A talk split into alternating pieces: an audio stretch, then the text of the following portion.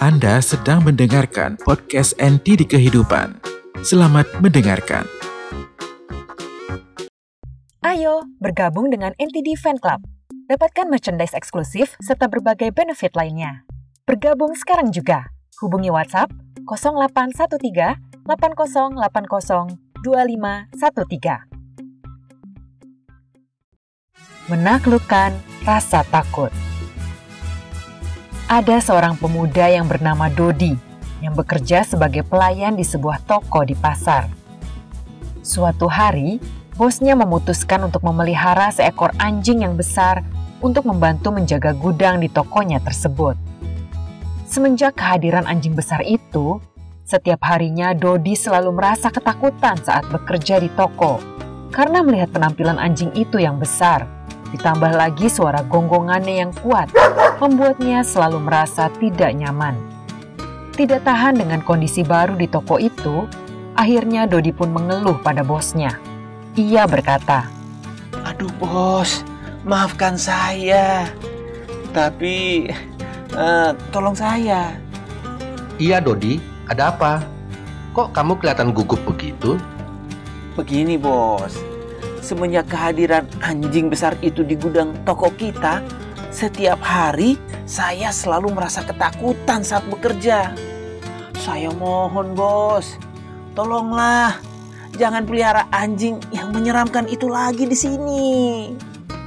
Bos Dodi terdiam sejenak, kemudian berkata, Dodi, anjing itu dapat membantu menjaga gudang di toko kita.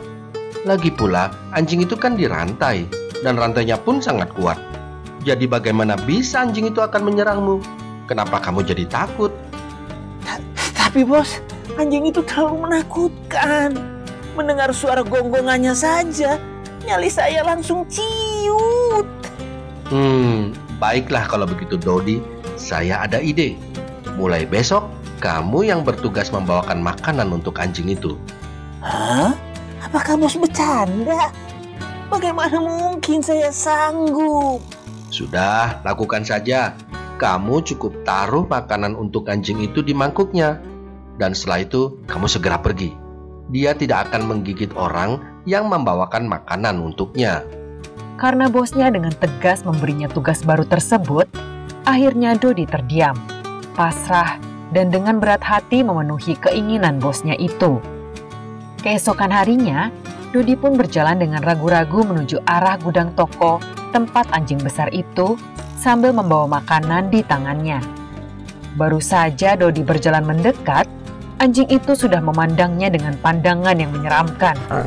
Dodi pun terkejut dan langsung berhenti. Aduh, dia tidak berani mendekat lagi. Jadi akhirnya, dia memutuskan untuk melemparkan makanan itu dari jauh dan segera berlari pergi. Keesokan harinya, Kejadian yang serupa pun kembali terjadi. Dodi yang ketakutan kembali melemparkan makanan untuk anjing besar itu dan segera melarikan diri.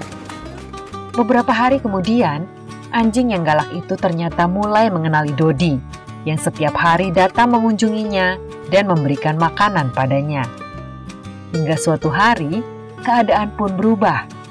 Saat Dodi datang dan mendekat padanya, anjing itu tidak lagi menunjukkan wajahnya yang menyeramkan.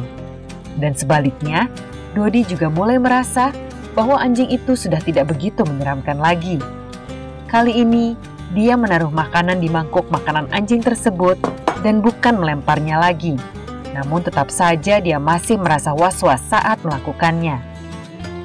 Singkat cerita, beberapa minggu pun berlalu, dan kini Dodi pun sudah tidak merasa takut sama sekali dengan anjing besar itu. Dengan penuh keberanian, dia berjalan mendekat padanya, menaruh makanan di mangkuknya, dan kemudian dengan tenang berjalan pergi tanpa ada perasaan was-was lagi. Melihat kejadian itu, Bos Dodi tersenyum, lalu berkata, Nah, Dodi, kamu sudah lihat sendiri kan? Tidak ada yang perlu ditakutkan. Lakukan setiap hari hal yang Anda takuti, maka berangsur-angsur rasa takut itu akan hilang dengan alamiah.